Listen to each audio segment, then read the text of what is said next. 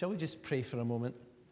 Father God, we thank you that you invite us to come into your kingdom. Thank you for the gift of your Son. And we thank you, Lord Jesus, that you have come to be with us and show us how to be in relationship with God our Father. Thank you for sending your Holy Spirit. And we pray now, Holy Spirit, you will take your word and apply it to our lives today. Amen. This is our invitation, which we're using to invite people to join us here this Christmas. It's uh, a painting by one of our artists, Terry West, who's also an architect. You can probably tell that from the image. It's very architect style. And on the top half, he's painted a classic Bethlehem nativity scene. And on the bottom half is a, a picture of Northallerton High Street. And just helping us to think about what happened 2,000 years ago in Bethlehem applies to where we live today. Jesus didn't just come for then, he also came for the here and now and this place too. So you're invited and you are welcome. Let me just list some of the things that are going on here this Christmas. You're invited to New Life at Christmas, that's today. And next Sunday, we'll be thinking about how we're invited to make a home with the Lord Jesus and Joseph and Mary. And next Sunday afternoon, if you're over 60, you're invited to a nativity where we'll have some tea together and some Christmas fun. Also, on uh, the 15th of December, we'll be going on an adventure with the wise men, and there'll be an opportunity on the 5th to join the choir in one way or another, sing carols at the Jolly Minister on Friday the 6th. Shepherds and Angels will be uh, having a carols by candlelight service here on Sunday the 22nd. And on Christmas Eve, there is a Christingle service in the afternoon at 4 p.m. where we're invited to shine a light for Jesus. Then on Christmas Day, you're invited to meet the Saviour at Jesus' birth. And on the 29th, the dedication with Anna and Simeon. Come along to all or as many of these as you can, and you'll be made most welcome. This morning, we want to give you an invitation to new life. When Jesus was born, 2,000 years ago, he came with that invitation for us to experience new life in him for the whole world, which is what this lovely little world here, I'm not sure what it's made of, but it's the world in the shape of a heart. Uh, and that's because God loves the world, as we've just heard. And that's what Jesus came to reveal to us and show us in person. God loves the whole world. And so this morning, we're just going to open up that invitation which Jesus has brought to us today and see what is inside. The first thing that we discover when Jesus came is that God so loved the world. Jesus comes with an invitation to know the Father's love personally, for God so loved the world. Jesus, the Son of God, came to earth to show us that God, our Father, loves us with a passion. And he invites us in to the same relationship that he has with his Father in heaven. That's the relationship Jesus wants us to experience, every one of us here this morning, to know God our Father like he knows God the Father. And that relationship was a relationship of trust, security, and unconditional love. That's the relationship between Jesus, Son of God, and God the Father. Does that sound good to you? Does that sound like something you would like to? Well, Jesus came to tell us and to show us how to enter into that relationship with God our Father. That was always God's original intention for us. In the Genesis account of creation, we see a picture of God and mankind living together in harmony, walking together in the garden in the cool of the day. The man and woman caring for God's world together as stewards, the way God intended for it to be and still does. Everything out in the open. They didn't even have any clothes on, and they knew no shame. Now, of course, it didn't stay like that. men and women decided to hide away from God rather than to walk with Him. And ever since, we've suffered as a consequence of that decision. Our self worth as a result, our behavior, our relationships, and our world have all suffered as a result of this disconnection from God our Father. And we see that all around us today in our own lives and in our own hearts and in our own relationships. Yes, and in the mess we're making as stewards of God's world. Now, I'm not a Coldplay fan, but their new album, which is just out, Everyday Life, it has a very interesting song on it, and it's called Daddy. And it's a song about the longing of a young child who's separated from their father. And that's the experience of, of many people today in our culture. And the song says this Daddy, are you out there? Daddy, won't you come and play? Daddy, do you not care? Is there nothing that you want to say? You're so far away. If you get a chance, go on the internet and watch the little YouTube video that goes with that. It's heartrending, but very poignant as well. It doesn't just speak about uh, the relationship of one child and their father. I think it also speaks to our condition as human beings. Uh, we're separated from our Abba Father in heaven. And regardless of what our relationship with our earthly fathers and mothers is, God wants us to know today that He loves us with a passion. He loves us as a father. Phil Knox head of mission to young adults at the Evangelical Alliance, talking about this song, talks about the lament of a society in need of a father. And he says this The outrageous, scandalous, beautiful message of the gospel is that God is not far away, but that he is closer and more loving than we dare imagine. Isn't that good news? For God so loved the world. And this is what the nativity scene says to us this Christmas. And that's why we, I think, drawn to it so much, because it says something about the love of a father and mother for their little child, but also the love of God our Father for us, his children. Phil Knox is coming to speak at this church next year, so we'll be keeping you up to date on that as we go along. That little video we saw from the children where God, stroke Charlie, says, When the prince is done, nothing will be able to keep people from my love. Isn't that a great message? And it's true.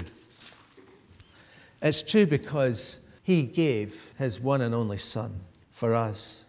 Jesus is God's one and only Son. The authorized version of the Bible says it like this the only begotten Son. And earlier in John's Gospel, we read that the Word became flesh and made his dwelling amongst us.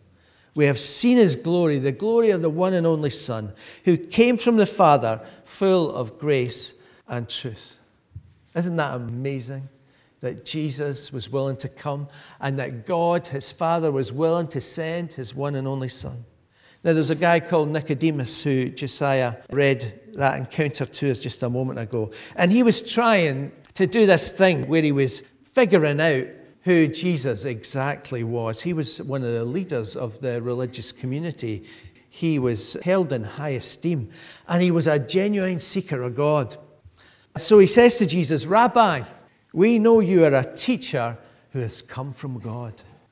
So Jesus points out to him in no uncertain terms that he is, in fact, the Son of God and the Son of Man. Nicodemus just needed to raise the bar quite a bit from a teacher who'd come from God to actually the Son of God who'd been sent on a mission by his Father. He was the Son of God and he is the Son of Man. Or to put it another way, he is God's flesh and blood and He is our flesh and blood as well. Isn't that amazing? That God became a man, a human being, and will continue to be a human being for eternity in the person of His Son. This is the most amazing Christmas present we could ever hope to receive. God in the glorious person of his Son Jesus here on earth, showing us how to live with grace and truth, with love and faithfulness. That's what Merrill prayed for us this morning earlier. Dear Lord Jesus, thank you for coming into this world and opening things up for us. That's what Jesus does when he comes to us. He opens the potential of life up for us and enables us to achieve our true potential as human beings and sons and daughters of God our Father. What a gift Jesus is for us at Christmas, given to us by God Himself, addressed personally to you and me with a second class stamp. Isn't that great? In the midst of our muck and mess, wrapped in a cloth and lying in a manger, no airs and graces, vulnerable like us. The God of the universe, vulnerable like us, dependent like us, crying like a baby, because that's what he was a little baby. God's one and only Son. How can this be? It truly is a mystery, but thank God it is true. Thank God this gift is for you. Will you receive it? All you have to do is join with the Magi, the shepherds, the angels, and worship Jesus as King of your life. For God so loved the world, he gave his one and only Son, that whoever, whoever believes in him. Jesus comes with an invitation for us to believe in Him. And it contains an RSVP Respondez s'il vous plaît. Please reply. And that request, that invitation, is 2,000 years old now, and it is still open. It is still open to the people of Northallerton and wherever it is you come from today. God the Father, through his Son Jesus, invites us to respond. He doesn't decide for us, he invites us. And he simply asks for a yes or a no to Jesus. Your choice. No exceptions, no exclusions. Do you believe in my Son Jesus? That's what God says to us today through his word. Whoever you are, God calls you today to respond. Verse 16 Whoever believes in him shall not perish. Verse 18 Whoever believes in him is not condemned, but whoever does not believe stands condemned already. Verse 21 Whoever lives by the truth comes into the light, so that it may be seen plainly that what they have done has been done in the sight of God. Whoever you are. God offers you today the greatest invitation you will ever receive an invitation to believe in God's Son, Jesus, and start to live your life in the sight of God. Everything you do, everything you say, everything that you are, as an act of worship in the sight of God.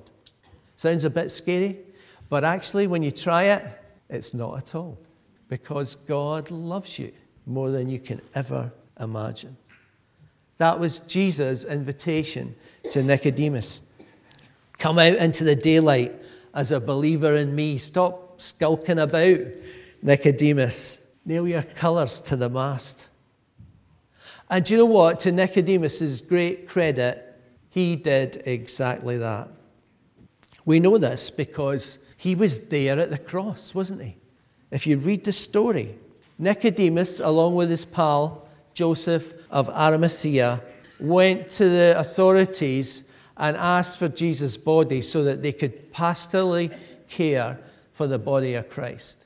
They came out into the open, took Jesus' body, and took care of it. And I reckon Nicodemus remembered what Jesus said to him that night they met one to one The Son of Man must be lifted up, that everyone who believes may have eternal life in him.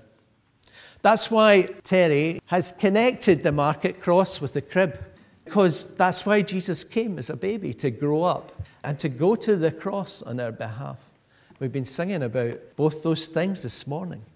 Been singing lovely carols, but we've also been singing about the cross of Jesus. This same invitation is given to Nicodemus and people in the Christmas story as we read it over the coming weeks and, and the people of Northallerton too. It's given to whoever. Will you believe in God's one and only Son, Jesus? Because if you do, you shall not perish, but have eternal life. Jesus comes with an invitation to new life in the Spirit. So, what is it, this eternal life that Jesus is talking about? What exactly is it? Nicodemus couldn't get his head around it. He couldn't understand how he, as a grown up, could be born again. What was that all about? How can someone be born when they're old? Surely they cannot enter a second time into their mother's womb. So Jesus explained that he was talking about new life in the Spirit of God. Flesh gives birth to flesh, Jesus says, but the Spirit gives birth, gives life, eternal life to spirit. Now, the birth of Jesus was completely unique. As the angel Gabriel explained to Mary, the Holy Spirit would come upon her, and the power of the Most High would overshadow her, so that the Holy One to be born would be called the Son of God.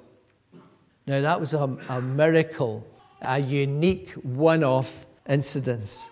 The birth of Jesus was and is completely unique. But it happened to Mary because Mary said yes to the angel. She said, May it be to me as you have said.